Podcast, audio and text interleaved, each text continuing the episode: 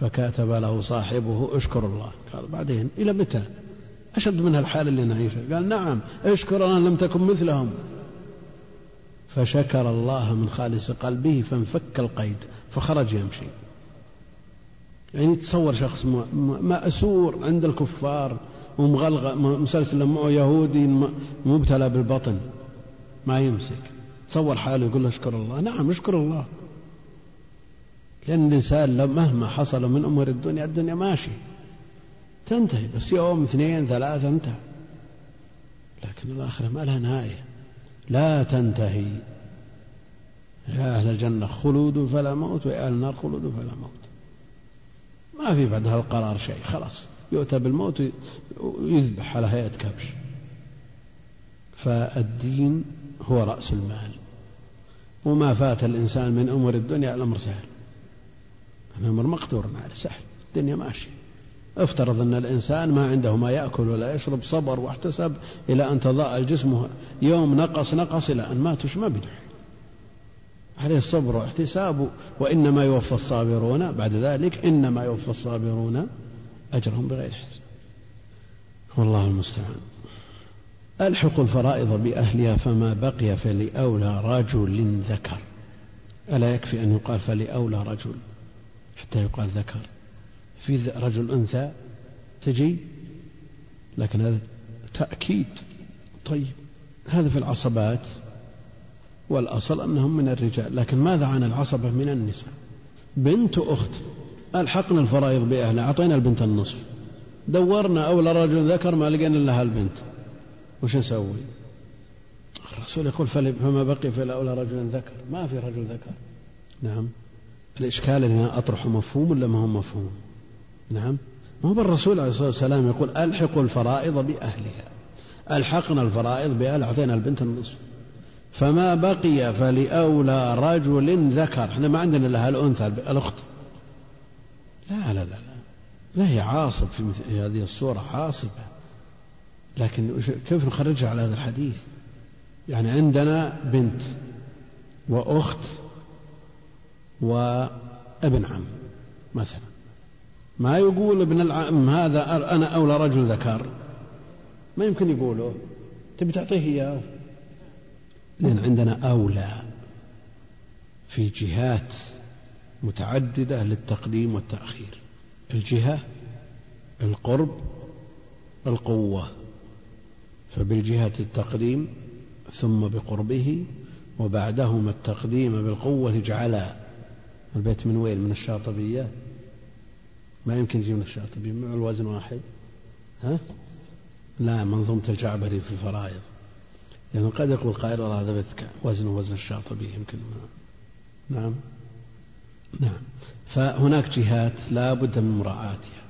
قد يقول قائل مثلا أخ وعم أيهما أقرب؟ الأخ أقرب. يقول عم عم الرجل صنو أبيه أنا مثل أبوه أنا. شلون تقدمون عليه يقول لا عندنا موازين شرعية. شخص فلاح عند رجل فلاح عند رجل لا يمت له بأي صلة من جهة النسب إلا أنه قديم عنده من خمسين سنة وفلاح بهالمزرعة هذه. توفي الرجل قال أنا حق من عيال أنا قبلهم جاي بهالمزرعة. ترى واقعة. يكون أنا بهالمزرعة عند هذا عند فلان قبل ما يتزوج أنا أحق من أولاد هذا كدي وهذا كدحي لا مالك سنة. لأنه واقعة مثل هذه. تقع من من بعض العوام. لأن الرسول فلأولى رجل ذكر. العم يقول لا لا أنا أب أنا صنو أنا مثل أبوه بنص النبي عليه الصلاة والسلام. يقول لا كل شيء له موازينه. كل شيء له شروطه وقيوده وحدوده. الشرع ما ما تركنا همل فإذا وجد العاصب بالنفس فهو أولى رجل ذكر لكن ما وجد العاصب بالنفس. ننظر إلى عصبة بالغير أو مع الغير. والمسألة ما تحتمل بسط ولا نجيب لكم كل اللي, يرد هنا.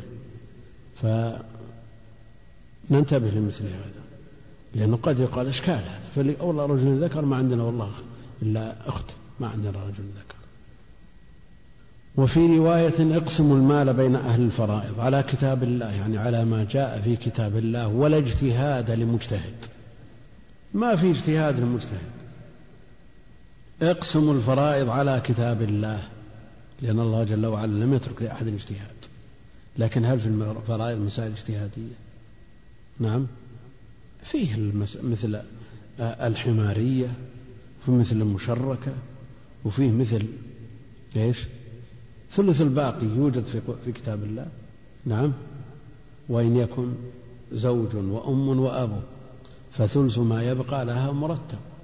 زوج وأم وأب. للزوج النصف. وللأم ثلث الباقي. ثلث الباقي. لماذا قلنا ثلث؟ مراعاة للفظ القرآن. ولماذا قلنا الباقي؟ لئلا تزيد على الأب. والقاعدة أن للذكر مثل حظ الأنثيين. وهكذا مع زوجة فصاعدا فلا تكن عن العلوم قاعدة. وين بها من بدهيات العلوم هذه. تقرأ في المتوسط تحفظ في المتوسط. وفي رواية نقسم المال بين أهل الفرائض. على كتاب الله. ثم يأتي من يصنف في الأحوال الشخصية. ويجتهد. وظروف العصر تغيرت. وما أدري إيش والضغوط وما أدري صحيح. كل هذا لا قيمة له. هذا كلام لا قيمة له.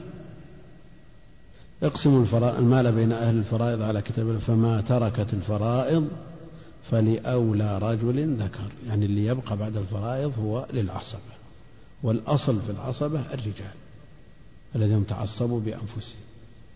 لا بغيرهم ولا مع غيرهم. ثم بعد ذلك إذا لم يوجد هؤلاء لم يوجد أولى رجل ذكر نأتي إلى من تعصب بغيره ثم مع غيره.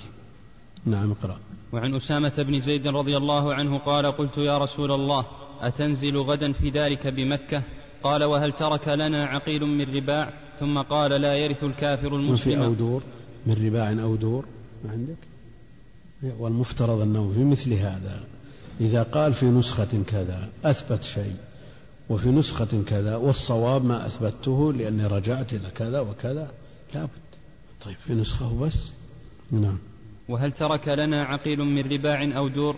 ثم قال لا يرث الكافر المسلم ولا المسلم الكافر. نعم وهذا الحديث عن أسامة بن زيد الحب ابن الحب حب النبي عليه الصلاة والسلام وابن حبه رضي الله تعالى عنهما قال قلت يا رسول الله أتنزل غدا؟ هذا متى؟ يوم الفتح. أتنزل غدا في دارك بمكة؟ فقال وهل ترك لنا عقيل من رباع أو دور ما ترك شيء. باع. لأن أبا طالب خلف أربعة أولاد طالب وعقيل وجعفر وعلي. ورثه طالب وعقيل. وجعفر وعلي ما ورثا من أبيهما لماذا؟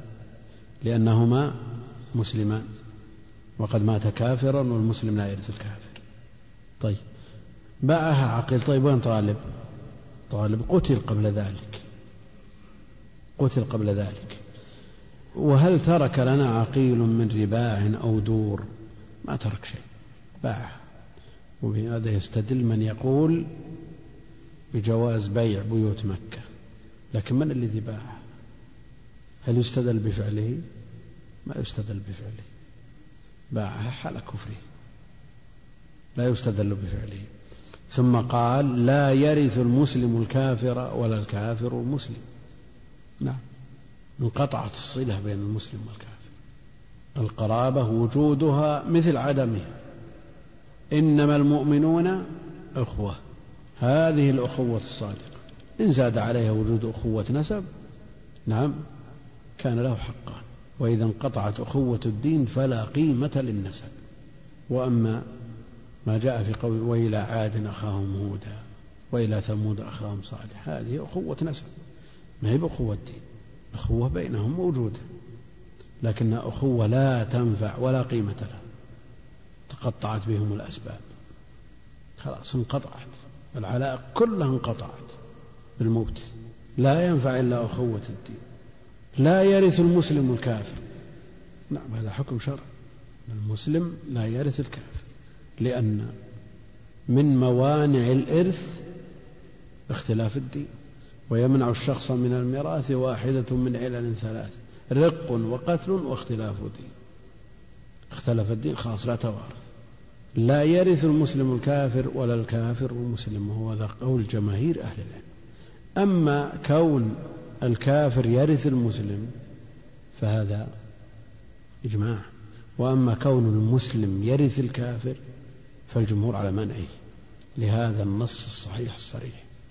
ومن أهل العلم من قال يرث لأن الإسلام يعلو ولا يعلى. عليه وكما يجوز أن يتزوج المسلم كتابية دون العكس يرد مثل هذا.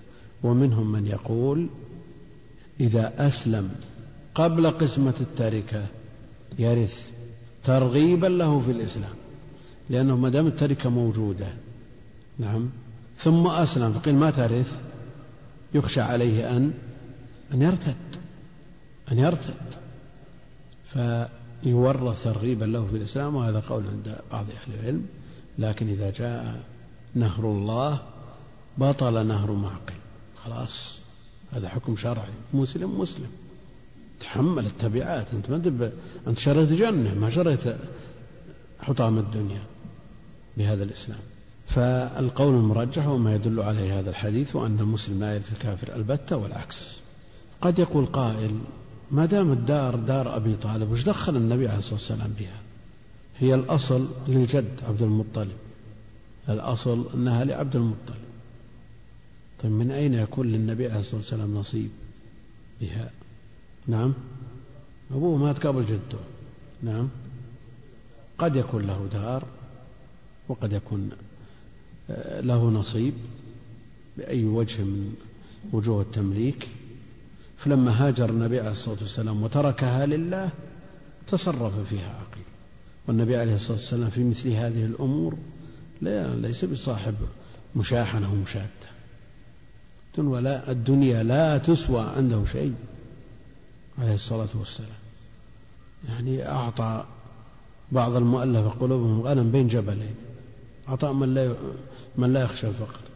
فإذا كانت الدنيا عند الله جل وعلا لا تساوي جناح بعوضة فكذلك عند نبيه ومصطفاه ومجتباه عليه الصلاة والسلام. الذي هواه تبع لما جاءه عن ربه. ما يسرني أن لي مثل أحد ذهب. عرض عليه أن تحول جبال مكة ذهب ما لي وللدنيا ما لي وللدنيا ما يسرني أن لي مثل أحد ذهبا تأتي علي ثالثة وعندي منه دينار. إلا دينار أرسله أرصده لدي. إلا أن أقول به هكذا وهكذا وهكذا وهكذا. من الجهات كلها هذا من كانت الآخرة همه أما من كانت الدنيا همه فالمسألة تختلف. والله أعلم وصلى الله وسلم وبارك على عبده ورسوله نبينا محمد وعلى آله وصحبه أجمعين. السلام عليكم ورحمة الله وبركاته. سم. بسم الله الرحمن الرحيم. الحمد لله رب العالمين وصلى الله وسلم على نبينا محمد وعلى آله وصحبه أجمعين. أما بعد قال الإمام عبد الغني المقدسي رحمه الله تعالى وغفر له ولشيخنا وللحاضرين. عن عبد الله بن عمر رضي الله عنهما أن النبي صلى الله عليه وسلم نهى عن بيع الولاء وهبته. الحمد لله رب العالمين وصلى الله وسلم وبارك على عبده ورسوله نبينا محمد وعلى آله وصحبه أجمعين. يقول المؤلف رحمه الله تعالى عن عبد الله بن عمر رضي الله عنهما أن النبي صلى الله عليه وسلم نهى عن بيع الولاء وهبته. أولا نهى التعبير عن النهي بلفظه عند عامة أهل العلم بمثابة لا تفعلوا فنهى عن بيع الولاء يعني لا تبيعوا الولاء وقال بعضهم إنه لا يساوي الصيغة اللفظ لا يساوي الصيغة حتى ينقل لنا الصحابي اللفظ النبوي. ثم نعرف إحنا اللي إحنا اللي نقدر ما هو بالصحابة. إحنا اللي نفهم هل نهي ولا ما هو بنهي. أما إذا قال الصحابي نهى يمكن يسمع كلام يظنه نهي وفي الحقيقة ليس بنهي. هذا قاله بعض المتكلمين. لكن هذا كلام ساقط. لأنه إذا لم يعرف الصحابة الألفاظ النبي من يعرفها بعده؟ فأمرنا أن ننزل الناس منازلهم كما يساوي تماما ما جاء في الرواية الأخرى أنزلوا الناس منازل فنهى عن بيع الولاء والأصل في النهي. التحريم والولاء الإعتاق بل هو الأثر المترتب على الإعتاق. الإعتاق هو تحرير العبد والأثر المترتب عليه أن يكون ولاء المعتق ولاء المعتق للمعتق وهو سبب من أسباب الإرث. سبب من أسباب الإرث ولا يباع لأنه كلحمة النسب.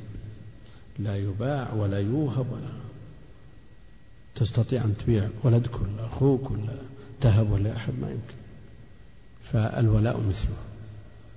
لا يوهب ولا يباع ولا مثل النسب لأنه جاء في الحديث لحمة كلحمة النسب.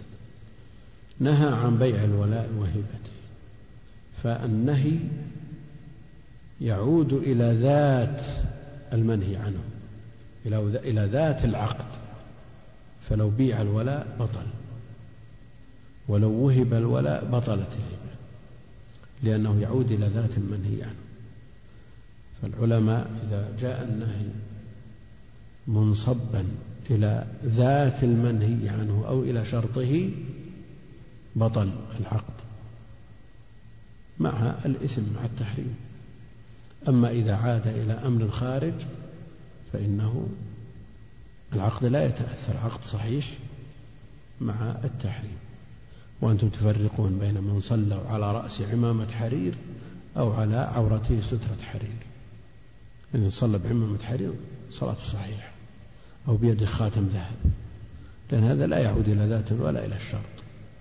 أما لو صلوا عليه سترة حرير تبطل صلاته لأنه عاد إلى الشرط. المقصود أن هذا منصب إلى العقد نفسه فهو باطل وتشبيهه بالنسب يؤكد هذا البطلان يؤكد هذا البطلان. وفي حديث بريرة الآتي كاتبها أهلها على تسع أواق واشترطوا الولاء اشترطوا الولاء. وقالت عائشة أنقدها لكم. التسع الأواق لأنها منجمة على تسع سنين. تدفعها نقدا ويكون الولاء له. صار هناك محاورة بينهم ورفضوا. فقال النبي عليه الصلاة والسلام اشترطي لهم الولاء. اشترط له. التزمت بأن يكون الولاء له. فخطب النبي صلى الله عليه وسلم بعد هذه المحاورة الطويلة ثم قال ما بال أقوام يشترطون شروطا ليست في كتاب. كل شرط ليس في كتاب الله فهو باطل ولو كان مئة شرط. لأنه قد يقول قائل النبي عليه الصلاة والسلام غرهم. لا لا ما غرهم. إنما أراد أن يثبت الحكم. بهذه الطريقة يثبت. هم ظلموا. هم لم يظلموا. القيمة بدلا من أن تكون مقسطة منجمة عدد السنوات دفعت فورا.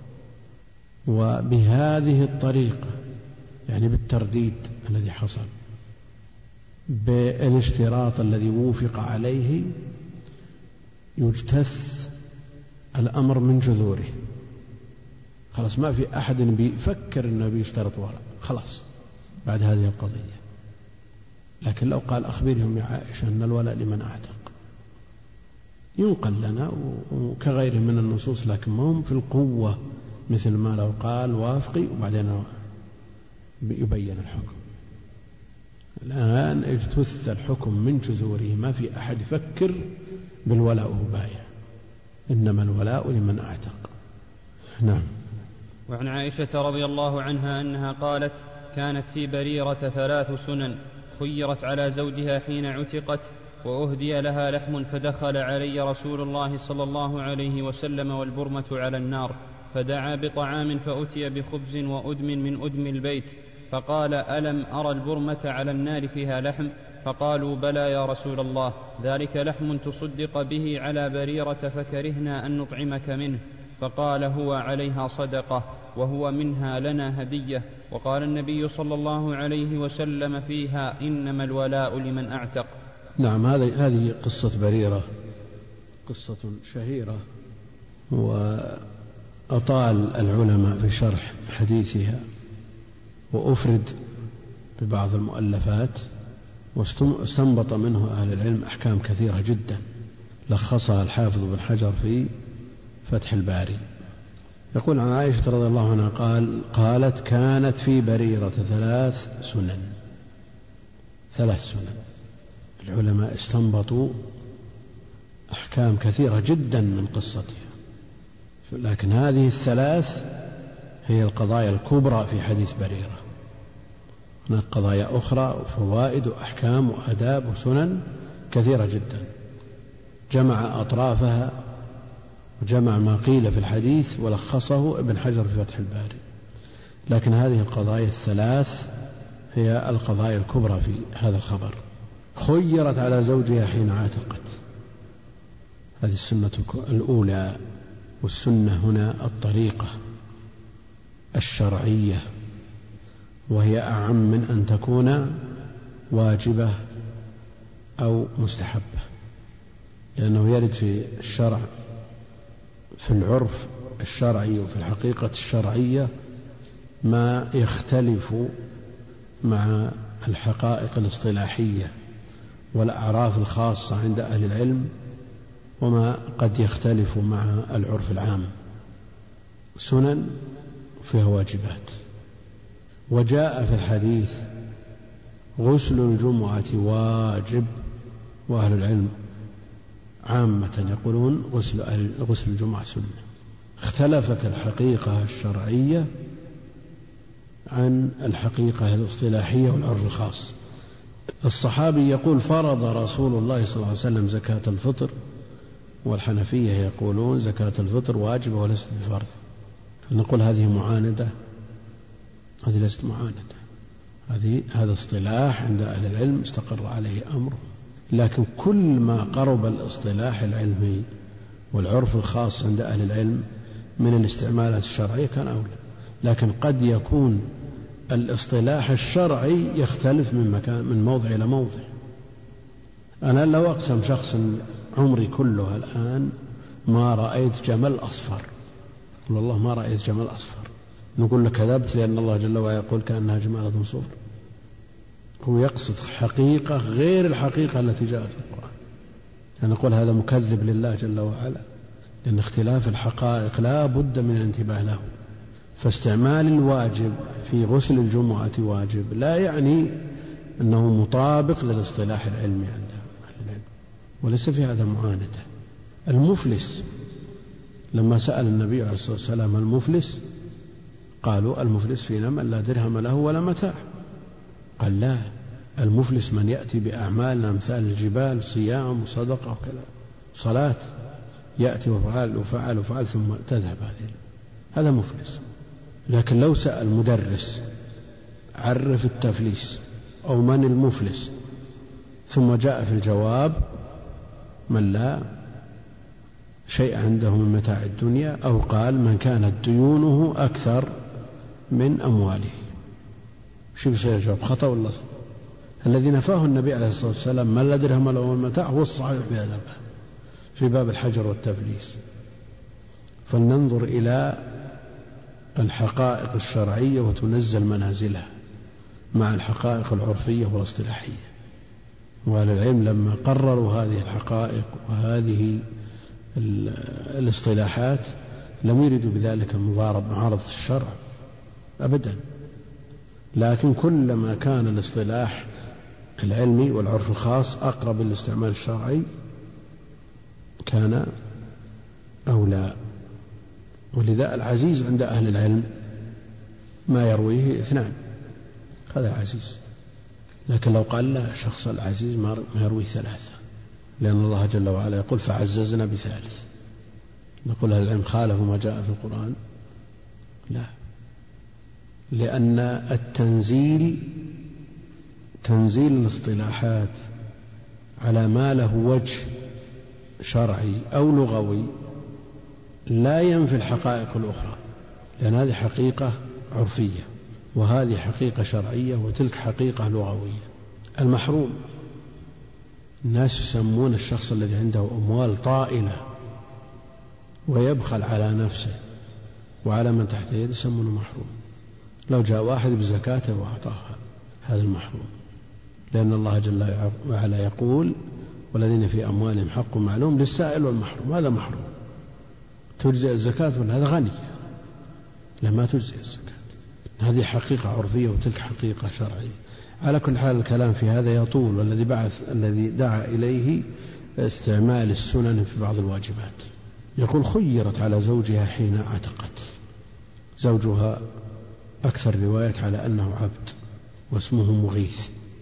وجاء في بعض الروايات أنه حر. رواية الأكثر وهي المتفق عليها أنه عبد. والرواية الأخرى صحيحة أنه حر. لكن أهل العلم حكموا الجمهور على أن المحفوظ أنه عبد والحنفية قالوا لا حر عملا بالرواية الأخرى. فإذا عتقت الأمة تحت عبد خيرت. خيرت عند الجميع لأن الكفاءة انتفت. الكفاءة انتفت عبد تزوج أم. يعني هما متكافئان لكن عتقت صارت حرة تحت عبد تخير لأن الكفاءة انتفت. طيب الحنفية يقول تخير ولو كانت تحت حر. للرواية الأخرى هو لما كان حر وهي أمة قبلها على نقصها. فلما عتقت ارتفعت قيمته. إلى أن ساوت الحر في الحرية عند الحنفية تخير. نعم تخير. لأنه قبلها لما كانت أمة وما يقبلها لما كانت أمة إلا لنقص فيه وهو حر. ارتفع هذا النقص بها الذي فيها الملازم لها وهو الرق. ساوته في الحرية لكن نقصه الذي من أجله قبلها موجود. فتخير. فلا شك أن الراجح هو قول الجمهور لأن الحرية والكفاءة موجودة. حرة تحت حر ليس لها خيار وهو رواية الأكثر. وزوجها مغيث كان يحبها حبا شديدا وكانت تبغضه. ما تبي تحت عبد؟ ما دام أن الله جل وعلا وهب هذه الحرية لا تريد النقص. فكان يجري وراءها في سكك المدينة ويبكي. ويتوسل إليها وطلب من النبي عليه الصلاة والسلام أن يشفع له عندها. شفع النبي عليه الصلاة والسلام قالت تأمرني؟ قال لا إنما أنا شاب قالت لا حاجة لي به لا حاجة لي به. فمثل هذا إذا ارتفع النقص وارتفعت المكافأة والتكافؤ ثبت لها الخيار خيرت على زوجها حين عتقت وأهدي لها لحم أهدي لها لحم. فدخل علي رسول الله صلى الله عليه وسلم والبرمة على النار. البرمة الإناء الذي يطبخ فيه. فدعا بطعام فأتي بخبز وإدام من إدام البيت. إدام أو إدم معنى واحد. وهو ما يؤتدم به ويلين به اليابس. فقال ألم أرى البرمة على النار فيها لحم؟ فقالوا بلى يا رسول الله ذلك لحم تصدق به على بريرة. فكرهنا أن نطعمك منه. في أول حديث يقول أهدي له. نعم. كل النسخ على هذا. أهدي لها لحم. قالت ذلك لحم تصدق به على بريرة. الصدقة والهدية تجتمعان من وجه تجتمعان من وجه في وجه وتفترقان. المقصود أنهما تجتمعان في انتقال المال من المعطي إلى المعطى. يستوي في ذلك الهدية والصدقة لكن يفترقان في أن الهدية لها أحكام والصدقة لها أحكام. الهدية يقبلها النبي عليه الصلاة والسلام ويثيب عليها. أما بالنسبة للصدقة فلا يقبلها لأن لا تحل له لأنها أوساخ الناس. فأطلق على الصدقة هدية توسعا وإلا فيها صدقة. ذلك لحم تصدق به على بريرة فكرهنا أن نطعمك منه. لأنه صدقة وأنت لا تأكل الصدقة. فقال عليه الصلاة والسلام هو عليها صدقة وهو لنا منها هدية. يعني لو دعاك فقير. واستضافك على طعام تصدق به عليه تأكل تأكل. قدر أنك شخص غني ولك زوجة وأولاد.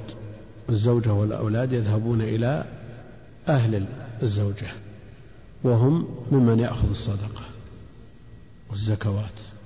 فأولادك وأمهم يأكلون مع أهلهم فيكون لهم هدية لا يصير هذا خطة منك تتنصل من النفقة عليهم وتأخذ الزكوات لأخوالهم؟ تجمع تقول الله عندنا أسرة فقيرة نعم وتجمع لأخوال الأولاد وجدتهم وجدهم وتكدس لهم الأموال من الأغنياء تحلهم الزكاة. وانتقي بذلك مالك. لا جاء وقت العشاء قلت روحوا لها لكم جاء وقت الغداء روحوا لها لكم. وبعدين انتقي بهذا مالك. حينئذ نقول ممنوع. لكن لو قدر أنهم قدموا وحضروا هؤلاء لا بأس. يأكلون. أو أهدئ لهم طعام يخشى تلفه وضياعه لأنه ما يصبر. طعام كثير. ودعوهم عليه لا لا بأس. لأن الفقير يملك. يملك ما يتصدق به. عليه ملك تام مستقر يتصرف فيه لكن لا يأخذ أكثر من حاجته لا يأخذ أكثر من حاجته ويكون هذه عادة قاعدة مضطردة يأخذ أكثر من حاجته ثم يقي بها مع هذا الغني. مثل ما صورنا هو عليها صدقة ولا وهو لنا منها هدية. وقال النبي صلى الله عليه وسلم إنما الولاء لمن أعتق. الولاء لصاحب النعمة. وهذا في آخر الحديث لما قال اشترطي لهم الولاء وخطب النبي عليه الصلاة والسلام. قال ما بال أقوام؟ يشترطون شروطا ليست في كتاب الله وهذا تقدم الكلام فيه. نعم. قال رحمه الله تعالى كتاب النكاح. عن عبد الله بن مسعود رضي الله عنه قال قال لنا رسول الله صلى الله عليه وسلم يا معشر الشباب من استطاع منكم الباءة فليتزوج. فإنه أغض للبصر وأحصن للفرج ومن لم يستطع فعليه بالصوم فإنه له وجاء. يقول المؤلف رحمه الله تعالى كتاب النكاح والكتاب عرف في مناسبات كثيرة.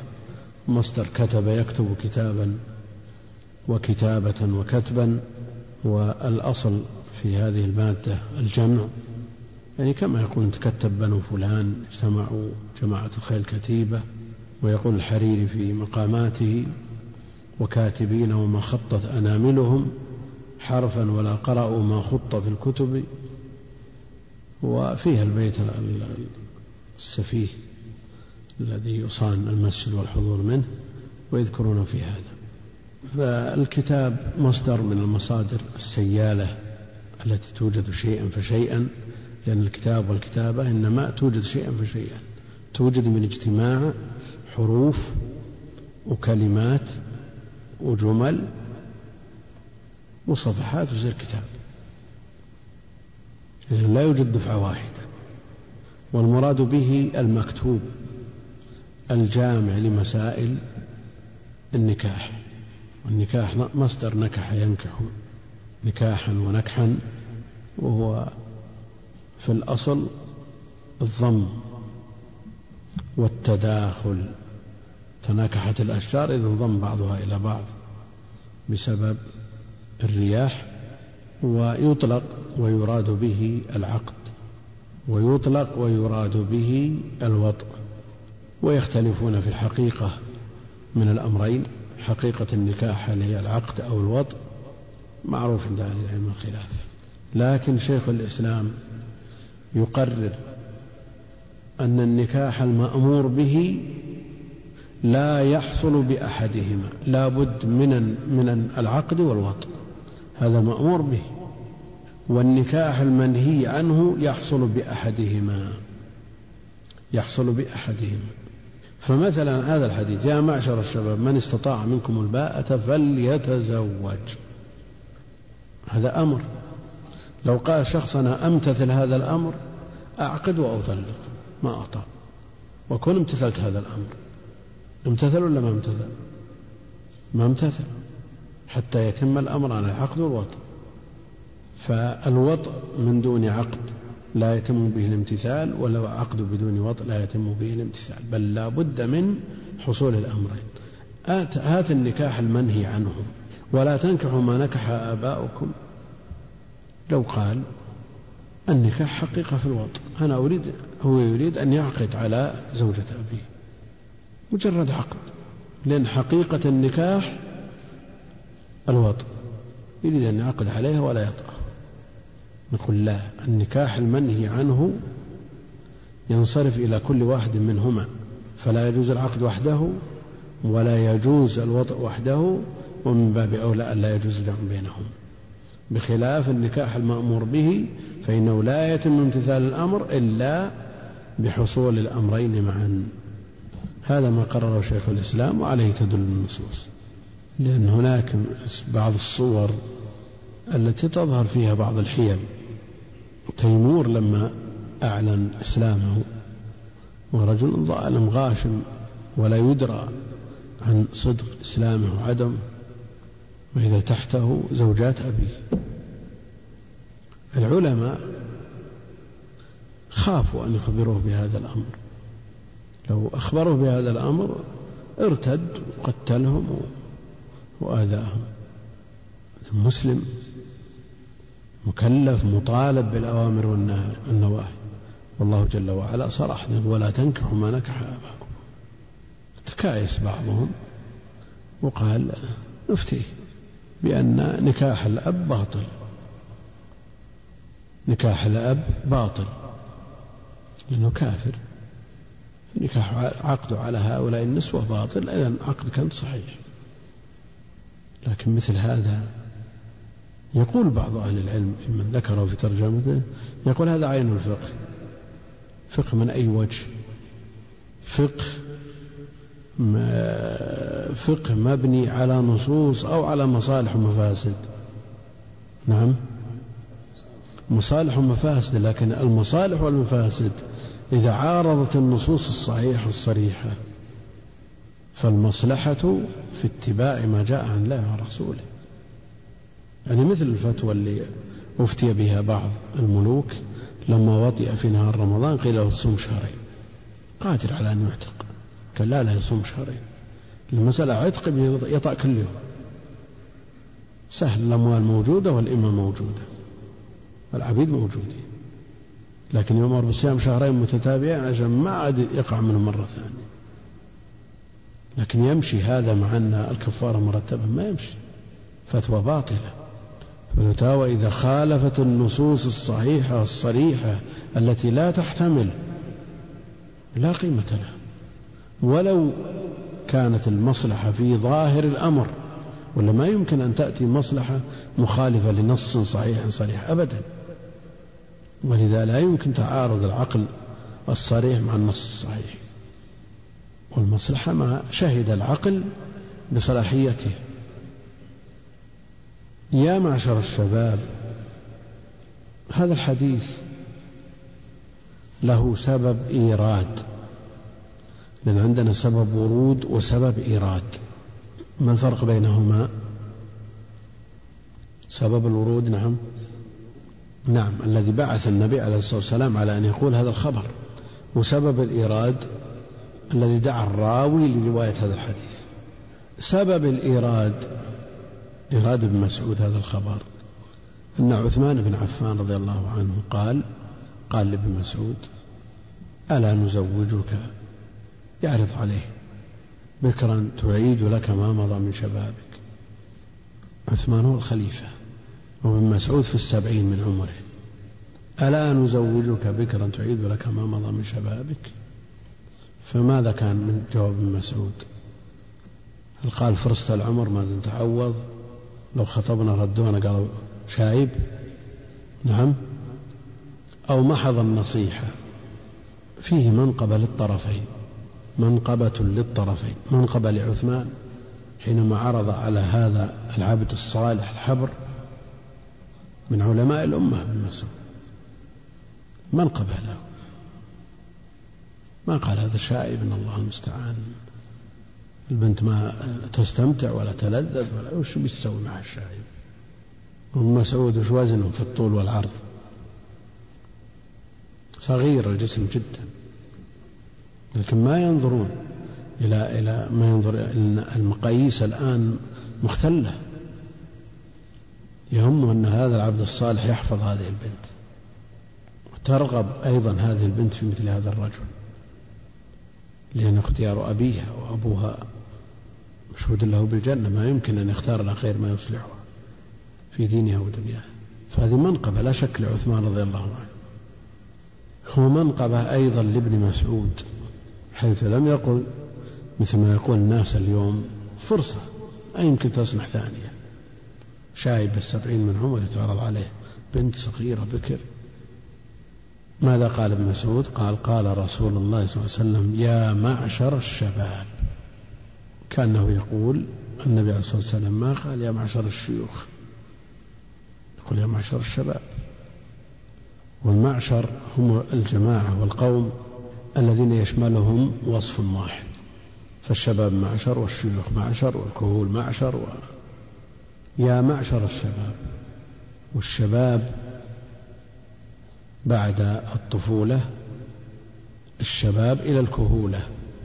منهم يحد الشباب إلى الثلاثين أو الثالثة والثلاثين وما بعد ذلك كهولة إلى الأربعين ثم الشيخوخة. يا معشر الشباب من استطاع منكم الباءة فليتزوج. وسياق الحديث من قبل ابن مسعود يدل على أنه يكره للشيوخ أن يتزوجوا الصغار. واضح. من تصرف قد الناس تختلف حاجاتهم وتختلف أيضا قدراتهم. من الشيوخ من هو أفضل من كثير من الشباب. لكن هذا قليل. فاتجاه الخطاب إلى الشباب أقول توجيه الخطاب إلى الشباب لأنهم هم المظنة للقدرة وشدة الشهوة. ولا يعني أن الشيوخ من ماتت زوجته أو أراد أن يعدد وقال لا لا شيخ ما تخاطب مثل هذا. قل لا. لكن هم المظنة. الشباب هم المظنة في الغالب. وإلا يوجد من الشيوخ من هو أقوى من الشباب. يا معشر الشباب من استطاع منكم الباءة الباءة هذه هي منهم من قال هي النكاح نفسه. ومنهم من قال مؤن النكاح. هي النكاح بصورته الكاملة. ومنهم من قال الباءة هي مؤن النكاح التي بواسطتها يستطيع النكاح. ومنهم من قال المراد بالباءة الوطء لكن السياق يضعف هذا القول.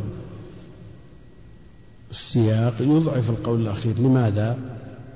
من لم يستطع من لم يستطع الباء عليه بالصوم هذا ما يوجه بشيء من الأصل ما يحتاج إلى توجيه. هذا الذي لا يستطيع الوطء يقال له صم. نعم؟ لا لا هذا القول ضعيف. وإن قيل به. من استطاع منكم الباءة هي النكاح بجميع متطلباته أو مؤن النكاح على وجه الخصوص وأصله من المباءة.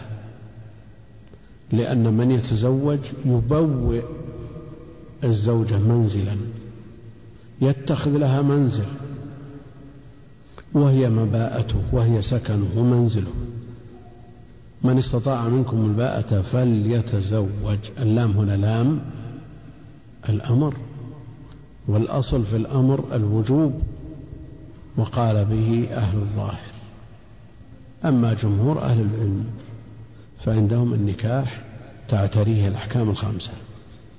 من دعته الحاجة إلى ذلك وخشي على نفسه العنت واستطاع مؤن النكاح هذا يجب عليه أن يتزوج.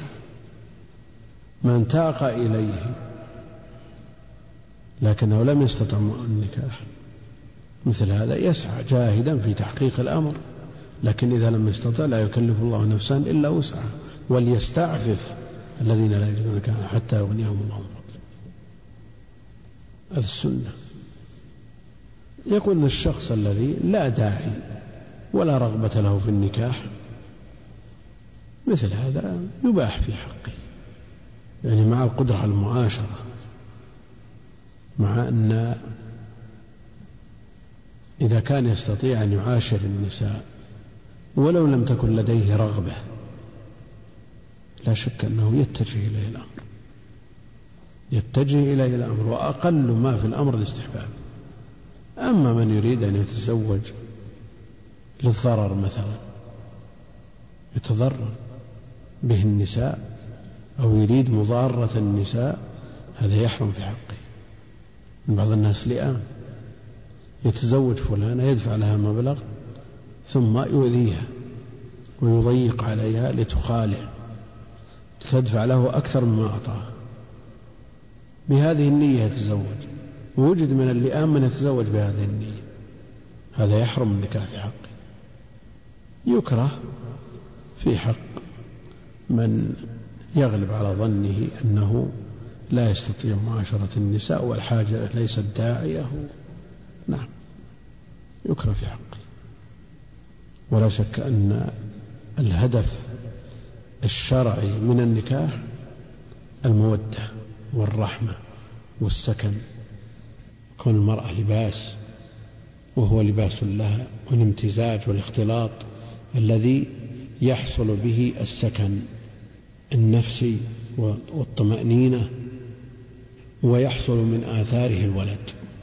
لكن شخص توفيت زوجته ولا قدرة له على معاشرة النساء. ويريد أن تتزوج زوجة مؤنسة. لا أكثر ولا أقل. فإذا أخبرها بأنه لا حاجة له بالنساء ولا قدرة له على النساء وقبلت نكاح. ولا شك أن فيه من التعاون على طاعة الله جل وعلا كما يقول بعضهم. هذا موجود لكن لا يحقق الهدف الكامل من النكاح. يحقق جزء الهدف. وهو أفضل من كون الإنسان يبقى أعزب. مثل هذا أفضل. لأنه يحصل فيه من المصالح لأن مصالح النكاح كثيرة جدا. أقل الأحوال كل واحد ينشط الثاني في طاعة الله عز وجل. فهذا مطلوب فإذا وجد من تقبله بهذا الشرط فإنه أغض الزواج أغض للبصر نعم. أغض للبصر وبصر من؟ بصر من يأتمر بالأوامر وينتهي عن النواهي. قل للمؤمنين يغضوا من أبصارهم. إذا كان ممن يأتمر بالأمر ولا بعض الناس إذا تزوج زاد شرهه وزاد نظره وعلى ما يقولون العوام تفتحت عيونه. بدأ عرف مثل هذا ما هو بعبرة. نقول إنه مخل بالقاعدة. النكاح زاد لا نقول هو أغض البصر. والمخاطب بهذا الرجل السوي الملتزم بأحكام الشرع. وأحصن للفرج. ولا تصور شخص تزوج امرأة متوسطة وصاحب نظر وإرسال ونظر في وسائل إعلام وقنوات ومجلات. مثل هذا النكاح ما يحل الإشكال عنده لأن الشرع لا بد أن يؤخذ جميعا. فإذا حصل تفريط وخلل لا تترتب الآثار الشرعية على هذه الأوامر إذا أخذ ببعضها دون بعض. ما دام النكاح أغض للبصر بيتزوج وبيرسل بصر يقول لا البصر ما يضرنا هذا. بصر هذا وجوده مثل عدم. أنا عندي زوجة والشرع يقول فإنه أغض للبصر. أخذ للبصر لمن ائتمر بالأوامر الشرعية. الأصل في المسلم ولو لم يتزوج يلزمه أن يغض بصره. لكن الزواج يعينه على تحقيق امتثال الأمر وأحسن للفرج. لا شك أن الشخص الذي عنده زوجة يقضي شهوته معها أحسن والمرأة التي عندها بعل يفي بحاجتها محصنة. ومن لم يستطع لم يستطع الباءة لم يستطع مؤن النكاح لا سيما مع غلاء المهور والتكاليف والتبعات لم يستطع فعليه بالصوم. عليه بالصوم. إغراء. لأن الصوم بل الشهوة تابعة لشهوة الأكل. يعني الوقود وقود الشهوة هو الأكل. فإذا قل الأكل ضعفت الشهوة. والمراد به الصوم الشرعي. لأن بعض الناس بعض الناس وهذا موجود الأسئلة عنه كثيرة. يقول ما تزداد شهوة إلا إذا صام لكن هل امتثلت الصوم الشرعي مع ما يتقدمه؟ إذا إذا تسحرك الوقود أسبوع مثل هذا يفيد به الصيام. نعم. المفعول الأكل هذا الذي أكله في السحور. وقد أختخم من كثرة الأكل مفعوله ما يأتي إلا بعد صلاة الظهر والعصر. لكن المسألة لا بد أن تضبط بضوابط شرعية.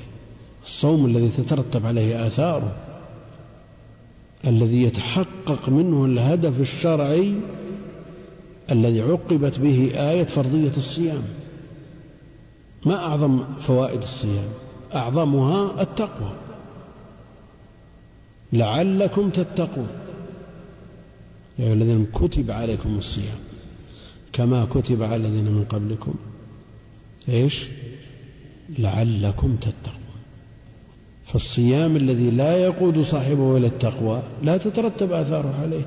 يعني مثل ما قيل في الصلوات ومثل ما قيل في الحج ومثل ما قيل في سائر العبادات. الصلوات الخمس مكفرات لما بينهم. مكفرات لما بينهم. لكن الصلاة تؤدى بلا خشوع بلا حضور قلب. ليس لصاحبه منها إلا العشر. هذه إن كفرت نفسها نعمة كيف تكفر السيئات فالمقصود بالعبادات التي تترتب عليها آثارها التي تؤدى على الوجه الشرعي. التي تؤدى على الوجه الشرعي هي التي تترتب عليها آثار صيام المتقين هو الذي يغض البصر ويحسن الفرج. أما يصوم بعد أن أكل ما يكفيه لمدة أسبوع يصوم ومع ذلك يعرض نفسه للفتن ويقول أنا والله جربت الصيام ما ينفع. ينفع لكن أي صيام جربت شو الصيام اللي جربته؟ مو بالصيام الشرعي. وإن كان الإمساك من طلوع الفجر إلى غروب الشمس مجزي ومسقط للطلب لكنه مثل الصلاة اللي ينصرف صاحبها بربعها بثلثها بنصفها بعشرها؟ قد تترتب عليه بعض الآثار لكن الآثار المرجوة مثل ما في هذا الحديث ما تترتب. النبي عليه الصلاة والسلام موجه من لا يستطيع النكاح الباء وجه إلى الصيام. ولو جاز غيره لوجه إليه. فما يسمى بالعادة السرية. يفتي أهل العلم بتحريمها. لأن لو كانت جائزة لأمر باستعماله كل أحد يستطيعه. وتخفف الشهوة. بل تطفئ الشهوة. ويؤيد ذلك قوله جل وعلا في سورة المؤمنون وأيضا في سورة المعارج. والذين هم لفروجهم حافظون إلا على أزواجهم أو ما ملكت أيمانهم فقط. فالمفتى به أنها حرام. لكن قد يقول قائل وقد قيل ممن يفتي خلال قنوات وغيرها الآن الشاب في هذه الظروف لا سيما الذي يتعرض للفتن وينظر في الوسائل مثل الغريق الذي لا يجيد السباحة. فإما هذا وإما هذا. ما عنده حل أبدا إلا إما زنا نسأل الله السلامة والعافية بالفاحشة أو بالعادة هذه. فاضطر بعضهم إلى أن يفتي بجوازها نظرا للضغوط التي يعيشها الشباب. نقول هذه الضغوط لا تغير من أحكام شيء تبقى محرمة. لكن إذا كان لا محيد من هذا أو هذا نقول ارتكاب أخف الضررين مع الاعتراف بأنه محرم. ارتكاب أخف الضررين أمر مقرر في الشرع. مع أنها تبقى محرمة. فإذا لم يبقى وسيلة إلا هذا أو هذا يعني ما بين كل قتل فلان أو أخذ ماله أخذ ماله أسهل يعني ما في مندوح إن مكره ملجأ إلى أن تقتل فلان أو تأخذ ماله تقول خذ ماله يا أخي أسهل مع أن أخذ المال حرام. فارتكاب أخف الضررين أمر مقرر في الشرع. كما هو معروف. وتبقى محرم. من لم يستطع فعليه هذا إغراء. إغراء. وهل هذا إغراء لغائب؟ لأن الهاء ضمير غائب. وعندهم لا يجوز إغراء الغائب. نعم. لا يجوز إغراء الغائب. إنما يقال عليك. عليك. عليك. بكذا. عليك بالصلاة. عليك بالصيام. عليك بالصدقة. تغري. تغري حاضر أما غائب ما يغرى. وهنا فعليه. ولذا قال بعضهم أن التعبير فيه ما فيه لأنه إغراء للغائب نقول هذا ليس بغائب يعني الإتيان بضمير الغيبة هنا للإبهام ولإرادة التعميم. المغرى الحاضر يا معشر الشباب هذا هو المغرى. يا معشر الشباب المخاطبين. وفي حكمهم كل من اتصف بوصفهم. فهذا إغراء لحاضر لكنه مبهم غير معين ليشمل هؤلاء وغيرهم. نعم. وعن أنس بن مالك رضي الله عنه أن نفرا من أصحاب النبي صلى الله عليه وسلم سألوا أزواج النبي صلى الله عليه وسلم عن عمله في السر فقال بعضهم لا أتزوج النساء وقال بعضهم لا آكل اللحم وقال بعضهم لا أنام على فراش فحمد الله وأثنى عليه وقال ما بال أقوام قالوا كذا وكذا لكني أصلي وأنام وأصوم وأفطر وأتزوج النساء فمن رغب عن سنتي فليس مني. يقول المؤلف رحمه الله تعالى عن أنس بن مالك رضي الله عنه أن نفرا من أصحاب النبي صلى الله عليه وسلم جماعة من أصحاب النبي عليه الصلاة والسلام سألوا أزواج النبي عليه الصلاة والسلام عن عمله ليقتدوا ويأتسوا. لأنهم أمروا بذلك. ولا شك أن الداعي والدافع هو الحرص على الخير والرغبة فيه. سألوا أزواج النبي عليه الصلاة والسلام عن عمله في السر ليعملوا مثل عمله لكن لما أخبروا كأنهم تقالوها وقالوا النبي عليه الصلاة والسلام غفر له ما تقدم من ذنبه. ومعصوم يعمل هذا وهو معصوم. كيف بنا؟ ممن يزاول المنكرات. لا بد لنا من مكفرات أن نفعل أكثر مما فعل النبي عليه الصلاة والسلام. ولا شك أن الباعث هو الرغبة في الخير. لكن هل كل رغبة في الخير يوفق صاحبها لعمل الخير؟ هل كل مريد للخير يصيبه؟ ما يلزم إلا إذا استن بسنة النبي عليه الصلاة والسلام. من عمل عملا ليس عليه أمرنا فهو رد. وجوده مثل عمل مثل عدم. بل العكس. الابتداع كل بدعة ضلالة. فقال بعضهم لا أتزوج النساء. وهذه حجة كثير من بعض طلاب العلم كثير من طلاب العلم يقول يا أخي تزوج. كأني أحط في حبل. لهذه الزوجة ودنا رحبنا جبنا هات. تعوقني عن تحصيل العلم. لا لا يتزوج حتى يتخرج. ويبني المستقبل ويؤمن المستقبل. وما يدري أن الزواج يعينه في دراسته. يعني هناك راحة وطمأنينة نفسية. إذا مسك الكتاب ما يسرح. يعني كثير من الشباب وعندهم هذه الشهوة. يعني هي الشغل الشاغل لكثير من الشباب. الشغل الشاغل لكثير من الشباب. فتجده يفكر باستمرار. وهم يتفاوتون لا شك أن التفاوت موجود. التفاوت موجود. لكن القاسم المشترك أن الشباب في الجملة موجود الشهوة. فتجده يفكر. ومنهم من يقول أنا لا أتزوج حتى أمن المستقبل وأتخرج وأبني بيت وأملك مدري إيش. ما هو بصحيح. من أجل إيش تتخرج؟ من أجل إيش تطلب العلم؟ أليس الهدف حصول الأجر والثواب من الله جل وعلا بهذا العلم؟ نعم.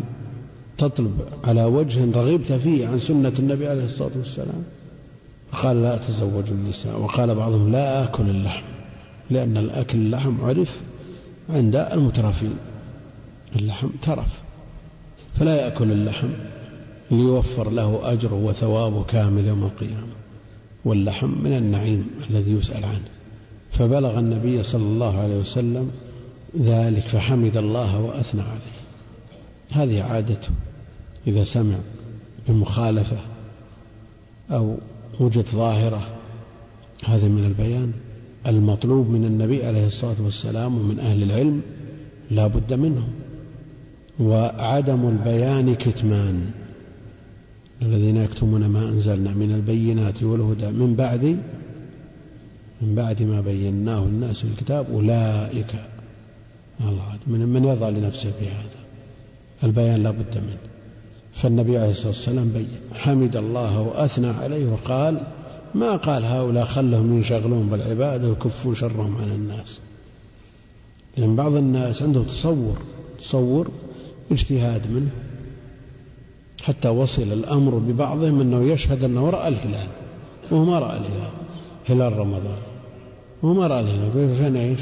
يقول خلهم يصومون هاليوم لو زاد يوم يكفون شرهم عن الناس الصيام ما فيه إلا خير. نقول لا يا أخي هذا شر محض الذي صنعته. ولذا بعض العباد الجهلة وضعوا على النبي عليه الصلاة والسلام أحاديث في فضائل القرآن. انصرف الناس وانشغلوا عن القرآن وبرغبهم في القرآن. الدين كامل في حياته عليه الصلاة والسلام لا يقبل زيادة وليس بحاجة إلى إفك أفاكين أو وضعين أبدا. فحمد الله وأثنى عليه فالثناء غير الحمد.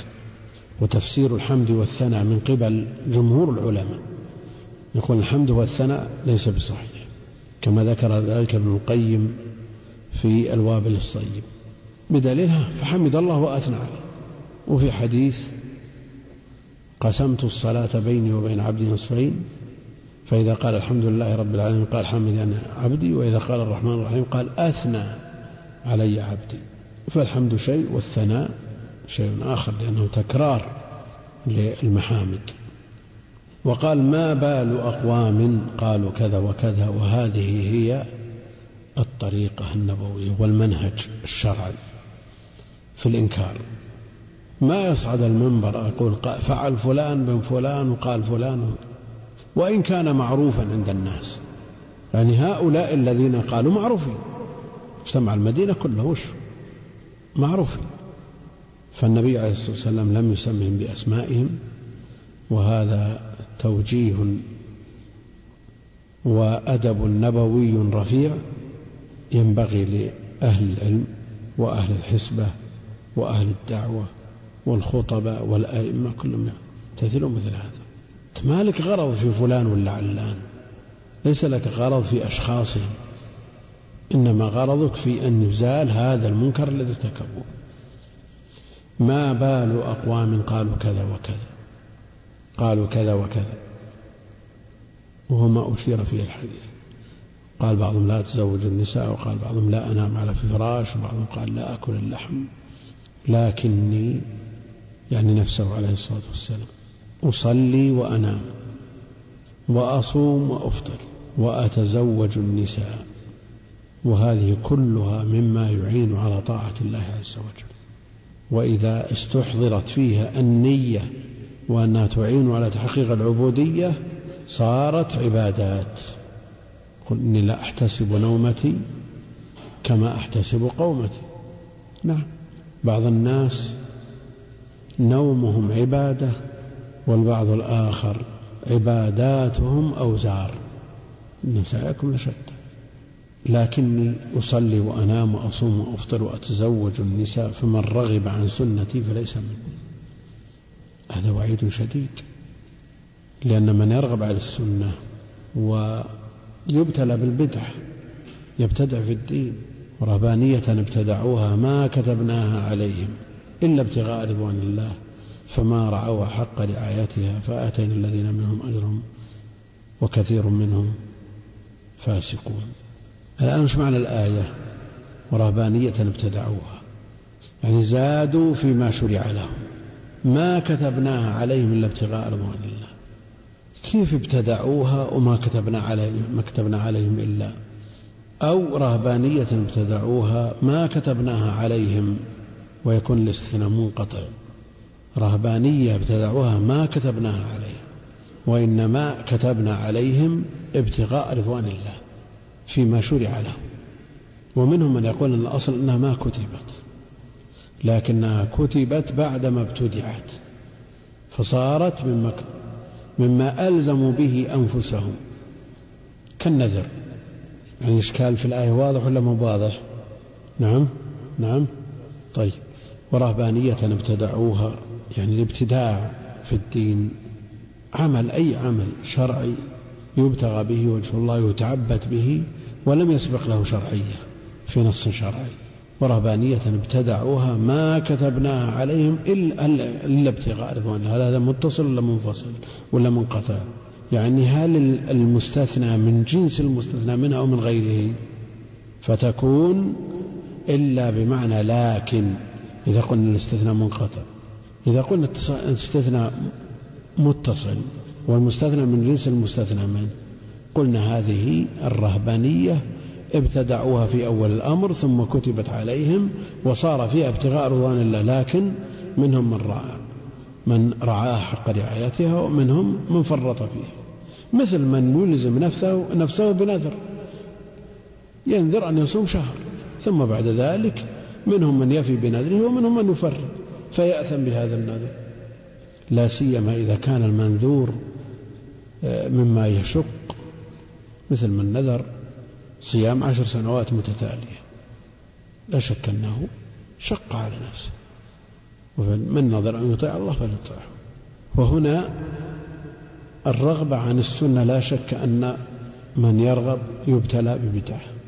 هذا شيء مشاهد ومجرب ولم تخفى سنة إلا بسبب قيام بدعة. هذا شيء يشاهده الإنسان من نفسه. أحيانا من حرص الإنسان على الخير يزيد في القدر المحدد. أمر بذكر معين على حد معين بعدد معين. فيزيد من باب الاحتياط ويمكن غفل يمكن نسي يمكن ثم يبتلى بنسيان ذكر آخر. هذا شيء مجرب. قد يقول قائل أن الزيادة على الأمور المحددة شرعا. يعني مقرنة وبدعة لكن أحيانا إذا كان يفعله الإنسان باب احتياط مثلا. أو لعله أخل بالعدد أو أخل بالذكر المقصود من الذكر تذكر.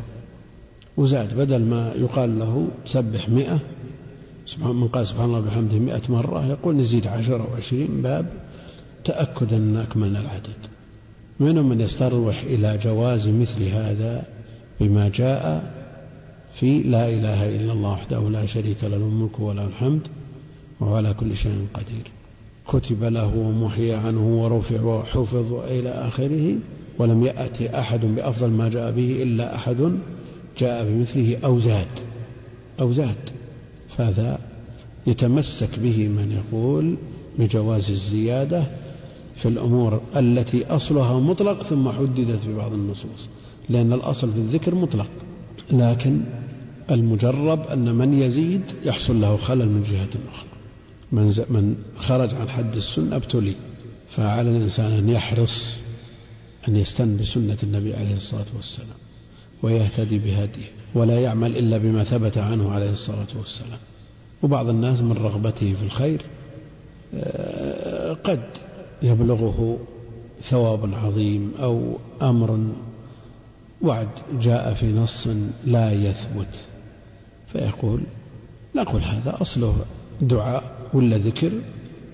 وجاء فيه هذا الخبر إن ثبت بها ونعمت وإلا لن نحرم الأجر على أي حال. مثل هذا لا شك أن الداعي إليه شدة الرغبة والاحتياط لكن الأصل أن السنة ما ثبت عن النبي عليه الصلاة والسلام. يعني بشرط الثبوت أما ما لم يثبت ليس بسنة. وكل شيء على حساب شيء آخر كما ذكرنا. فالنبي عليه الصلاة والسلام بين ووضح أن من رغب عن سنته فليس منه وليس في التعزب خير. وقد قال عمر بن الخطاب لشخص إنما يمنعك عن التزويج عجز أو فجور. عجز أو فجور. وش اللي يمنع الشاب؟ إلا أنه لا يستطيع أن يتزوج. لعدم قدرته على الباءة أو لأنه وجد ما يغنيه. ولا شخص عنده الرغبة وعنده القدرة وعنده بل عنده شدة الشهوة بل عنده غلمة. ثم بعد ذلك قادر على أن يتزوج ولا يتزوج. شو اللي يمنع؟ وهذا من عمر رضي الله عنه حث لهؤلاء الشباب على الزواج. نعم. وعن سعد بن أبي وقاص رضي الله عنه قال رد رسول الله صلى الله عليه وسلم على عثمان بن مضعون التبتل ولو أذن له لاختصينا يقول المؤلف رحمه الله تعالى عن سعد بن أبي وقاص رضي الله عنه قال رد رسول الله صلى الله عليه وسلم على عثمان بن مضعون التبتل لأنه طلب من النبي عليه الصلاة والسلام أن يتبتل وينقطع. عن ملاذ الدنيا كلها بما في ذلك النكاح. فترك النكاح تبتل ومريم البتول لأنها إيش؟ لم تتزوج. ويقال فاطمة البتول أيضا لانقطاعه عن الدنيا إلى عمل الآخرة على الوجه الشرعي. رد رسول الله صلى الله عليه وسلم على عثمان بن مضعون التبتل. جاء الأمر بالتبتل. في قوله جل وعلا في سورة المزمل إيش؟ نعم جاء الأمر بالتبتل. تبتل إليه تبتيلا. وهنا رد النبي عليه الصلاة والسلام على عثمان بن مضعون التبتل. في الآية واذكر اسم ربك. وتبتل إليه تبتيلا. فانقطع.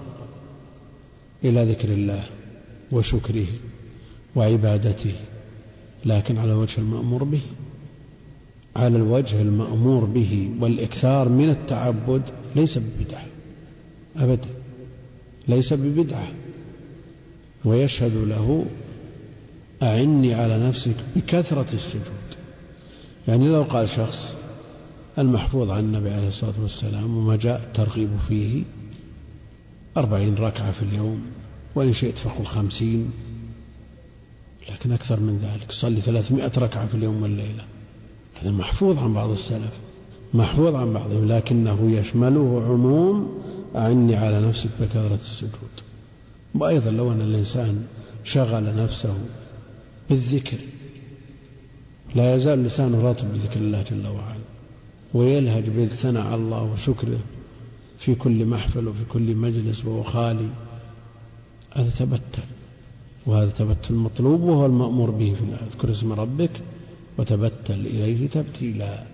أما أن تتبتل تقبل على عبادات على غير الوجه الشرعي وتترك مأمورات وقد ترتكب في سبيل لذلك بعض المحظورات فلا ولو أذن له بالتبتل يعني بترك النكاح وترك ملاذ الدنيا والانقطاع بنسبة مئة بالمئة إلى الآخرة وترك الدنيا والله جل وعلا يقول ولا تنس نصيبك من الدنيا. يقول لو أذن له بذلك لاختصينا. نعم لو أذن له بذلك تبتل يترك النكاح. لتركوا النكاح وما يطلب النكاح أو يطلبه النكاح. وجميع الموصلة إلى الرغبة في النكاح. جميع الأمور الموصلة إلى النكاح. من من الأساس لاختصر ولذا الخصاء في بني آدم حرام. حرام. أجازه أهل العلم بالنسبة للبهائم لغرض ولهدف لتطيب اللحم وشبهه. والله أعلم وصلى الله وسلم وبارك على عبده ورسول نبينا محمد وعلى آله وصحبه أجمعين. السلام عليكم ورحمة الله وبركاته. سم. بسم الله الرحمن الرحيم. الحمد لله رب العالمين والصلاة والسلام على نبينا محمد وعلى آله وصحبه أجمعين. أما بعد قال المؤلف رحمه الله تعالى وغفر له ولشيخنا وللحاضرين. عن أم حبيبة بنت, بنت أبي سفيان أنها قالت يا رسول الله انكح, أخت انكح أختي ابنة أبي سفيان. فقال أو تحبين ذلك؟ فقلت نعم لست لك بمخلية وأحب من شاركني في خير أختي. فقال النبي صلى الله عليه وسلم إن ذلك لا يح إن ذلك لا يحل لي. قالت فإنا نحدث أنك تريد أن تنكح بنت أبي سلمة. قال بنت أبي بنت أم سلمة قلت نعم. قال إن إنها لو لم تكن ربيبتي في حجري ما حلت لي. إنها لابنة أخي من الرضاعة. أرضعتني وأبا سلمة ثويبة. فلا تعرضن علي بناتكن ولا أخواتكن. قال عروة وثويبة مولاة لأبي لهب. كان أبو لهب اعتقها فأرضعت النبي صلى الله عليه وسلم فلما مات أبو لهب أريه بعض أهله بشر حيبة. قال له ماذا لقيت؟ قال له أبو لهب لم ألق بعدكم خيرا غير أني سقيت في هذه بعتاق ثويبة. الحيبة الحالة بكسر الحاء. الحمد لله رب العالمين وصلى الله وسلم وبارك على عبده ورسوله نبينا محمد وعلى آله وصحبه أجمعين. يقول المؤلف رحمه الله تعالى وعن أم حبيبة بنت أبي سفيان أم المؤمنين تزوجها النبي عليه الصلاة والسلام وهي بالحبشة وهي التي طلب أبو سفيان تجديد عقدها بعد أن أسلم كما في الصحيح أنها قالت يا رسول الله إنكح أختي بنت أبي سفيان واسمها عزة. انكح أختي تعني عزة. بنت أبي سفيان صخر بن حرب قال أو تحبين ذلك؟ أو تحبين ذلك؟ يعني هذا خلاف ما جبل عليه النساء. هذا خلاف ما جبل عليه النساء. لأن النساء لا يردن الضرات. أو تحبين ذلك؟ تعجب. فقلت نعم لست لك بمخلية. يعني لن تترك لي وحدي. لا بد من المزاحمة. وإذا كان الأمر لا بد منه فالأقربون أولى بالمعروف. يعني مثل ما يقول العوام إذا أكل زادك فرحب. رايح رايح ما في فائدة نعم؟ فتقول لست لك بمخلية. لست لك بمتروكة لن أترك وحدي وما دام الأمر ذاهب ذاهب فأحب من شاركني في خير أختي. وهذا لا شك أن فيه النصح للأخت. وهذه الغيرة توجد بين الأخوات مثل ما توجد بين الأجانب لكن لا شك أنه إذا كان الخيار بين الأخت والأجنبية فالخير إنما يطلب للأخت. أكثر من الأجنبية وهذا إذا صفت القلوب. أما إذا دخل القلوب الغبش والخلل لا تتحمل البعيدة ولا تتحمل القريبة تتحمل البعيدة ولا تتحمل القريبة والأثر المترتب على مشاركة القريب إن لم يبن على المسامحة لا شك أنه أشد من الأثر من مشاركة البعيد لأن البعيد أمره سهل. إذا وجد أدنى إشكال حلت الشركة ولا ترتب على ذلك آثار لو لو تشارك زيد وعامر زيد من تميم وعمر من طي في تجارة حصل بينهم الخلاف انتهى الإشكال تفضل الشركة. لكن لو تشارك زيد وعمر وهما أخوان شقيقان وحصل مشاكلة لا شك أن الآثار لن تنقضي بفضل الشركة قد يكون فيها قطيعة ويكون ولذا جاء تحريم الجمع بين الأختين بخلاف الأجنبيات لما يترتب عليه من المشاحنة. هنا أم المؤمنين تقول لست لك بمخلئة وما دام المسألة دين ما بتنظر إليها من ناحية الدنيا؟ لا تنظر إلى هذه المسألة من ناحية الدنيا. تريد أن تصحب النبي عليه الصلاة والسلام مثل ما حصل من صحبة وليست الصحبة العامة التي تحصل هي حاصلة الصحبة العامة لكن الصحبة خاصة. فأمهات المؤمنين وضعهن غير وضع الناس. وأمن الناس على أخيه. يعني على على مر التاريخ منذ بدء الخليقة أمن الناس على أخيه. من هو؟ موسى. موسى طلب النبوة لأخيه. وهذه تريد الخير لأخته. وأحب من شاركني في خير أختي فقال النبي عليه الصلاة والسلام إن ذلك لا يحل لي. لا يحل لي. لماذا؟ منصوص في القرآن. وأن تجمعوا بين الأختين. فالجمع بين الأختين حرام. بنص القرآن القطعي وعليه الإجماع الجمع بينهما بالإجماع محرم بين أهل العلم لكن الاحتمال أن تكون ما بلغتها ما بلغت التحريم. هذا احتمال وإن كان بعيدا لأنها في بيت النبوة والتحريم ليس في حديث يقال بلغها أو ما بلغ التحريم في القرآن. قد قيل بهذا. نعم قد يخفى بعض القرآن على بعض الناس. يخفى بعض القرآن لأن ما كل حفظ القرآن كاملا في أول الأمر إنما جمع القرآن أربعة كما هو معروف. فيحتمل أنه خفي عليها التحريم وإن كانت مثل هذه المسائل العملية تعرف بالضرورة من الدين. هذا أمر عملي يعني ما هو مسألة مسألة معاملات ولا تتعلق بالزراعة فيما لا علاقة بالزراعة. هذا قول ومنهم من قال أن أن أم حبيبة تصورت أن الجمع بين الأختين من خواصه عليه الصلاة والسلام. بدليل استدلالها.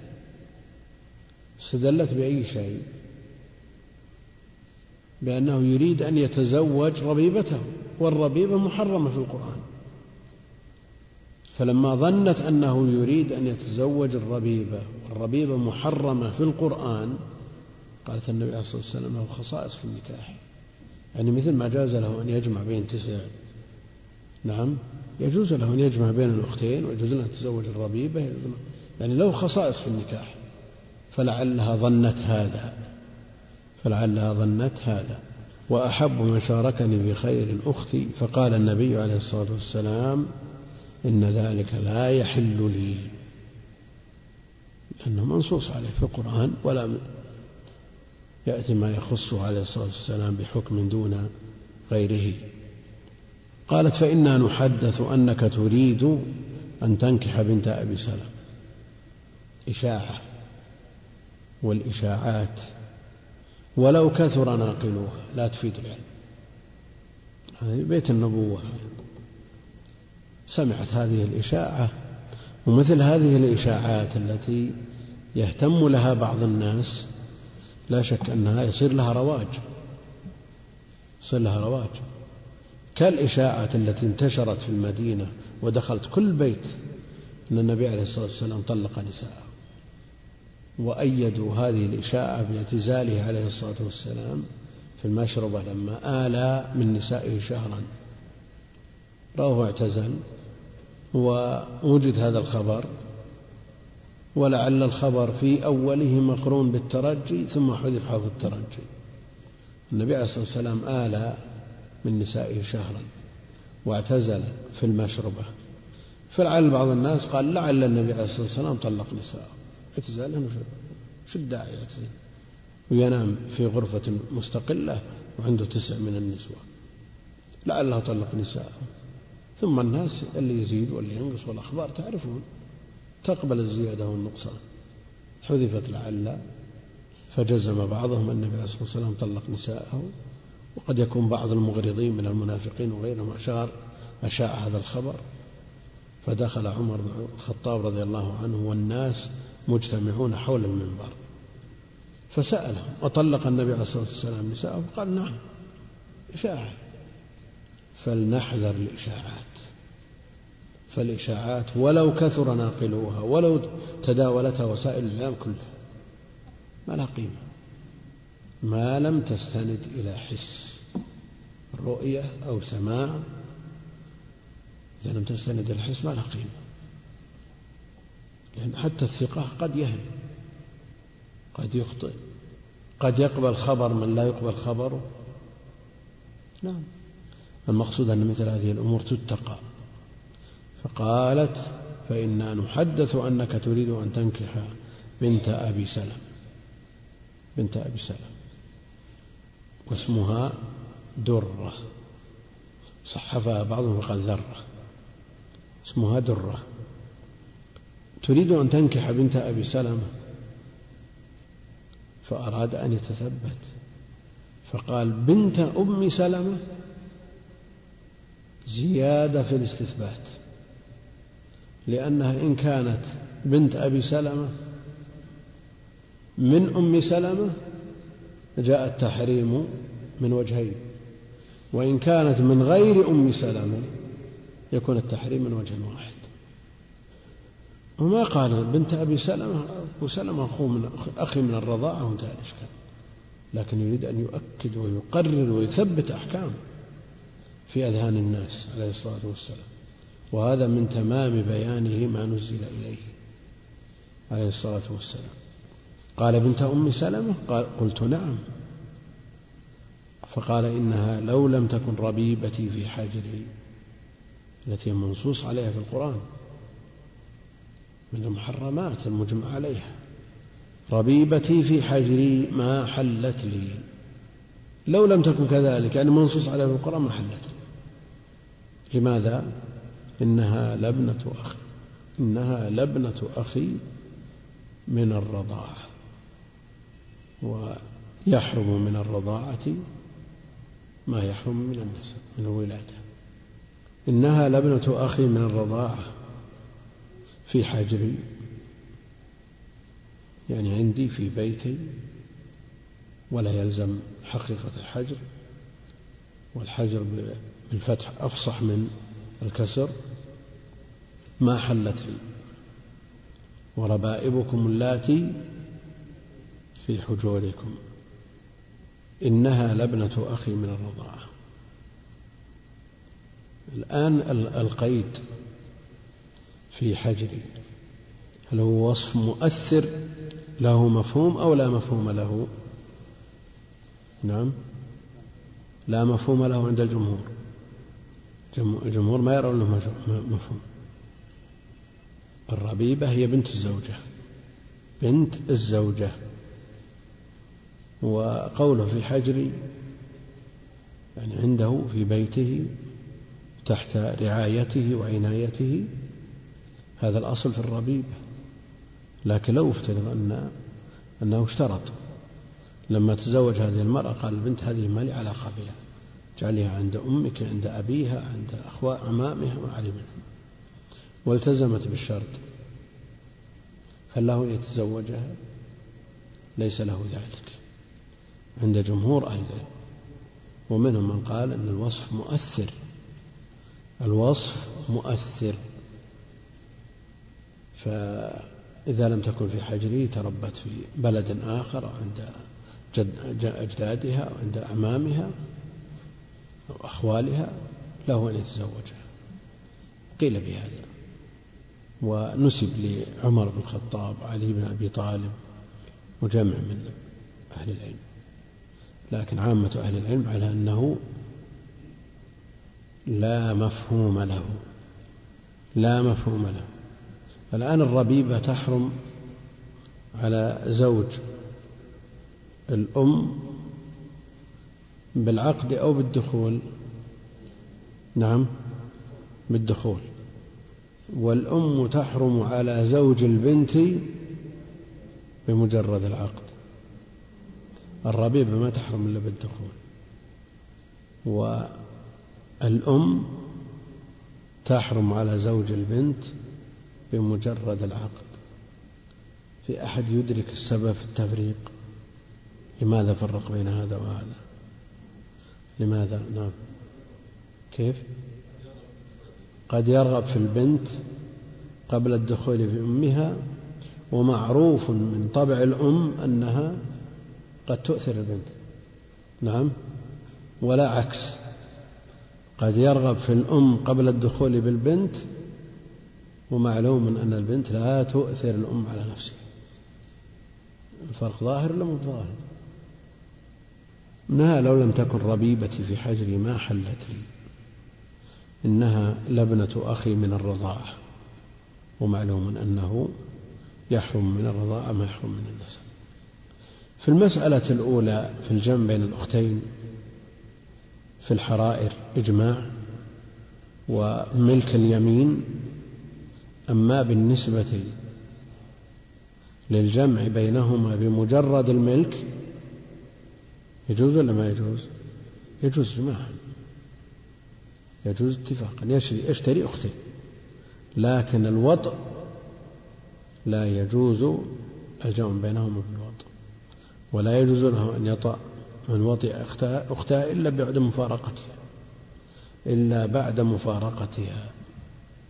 إنها لبنة أخي من الرضاعة أرضعتني وأبا سلمة أبا معطوف على على الياء على المفعول. ولا يلزم الفصل هنا لأنه ضمير نصب. لكن لو كان ضمير رفع وجب الفصل. وجب الفصل أما ضمير النصب لا, لا يجب. وإن على ضمير رفع متصل عطفت فافصل بالضمير المنفصل. أما بالنسبة لضمير النصب لا يحتاج إلى فاصل.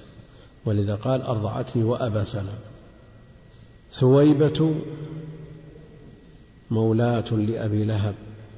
مولاة لأبي لهب. فلا تعرضن علي بناتكن ولا أخواتكن.